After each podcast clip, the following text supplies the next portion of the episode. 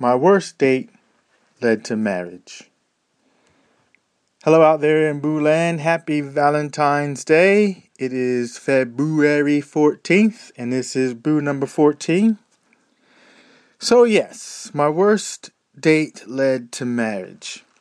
We got to go back a few years for this one. I was a cadet at the U.S. Military Academy. I was in my senior year, and as a senior, you get weekend privileges. So, this particular weekend, was a Saturday actually. Um, I drove about 250 some odd miles down to New Jersey to see a girlfriend of mine.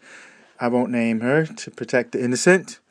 And um, so I get there expecting to, you know, have a good time. But she was just in the worst mood imaginable. I mean, so much so that I was thinking, what the heck am I going to do? I cannot spend another minute with this girl. So it's late Saturday night. I tell her I'm going to the store and I'll be right back.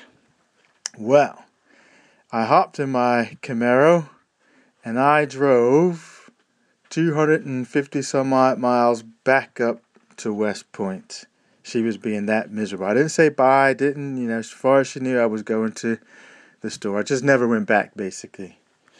So I get back up to West Point and it's already um, eat late in the evening. So all my friends and things are already out doing whatever they're doing on the Saturday night. So there was nobody around in the barracks. Um, and I didn't actually feel like staying in after having um, such a miserable time and a long drive and all of that. So I was thinking, well, what am I going to do? So I was fishing around. I remember meeting, I met this other girl about a month or so ago um, and had gotten her number.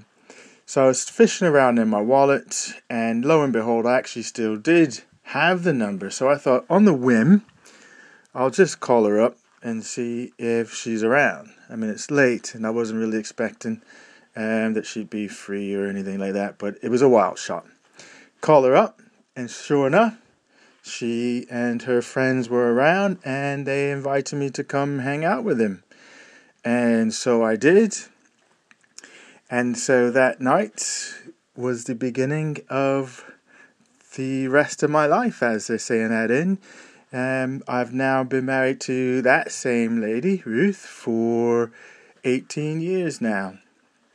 So, yes, my worst date led to being married to the woman I'm married to now and have been married to for 18 years now. Imagine that. So I hope you all out there are having a good Valentine's Day. Don't get caught up in all the sort of commercial stuff, um, because that's just crazy.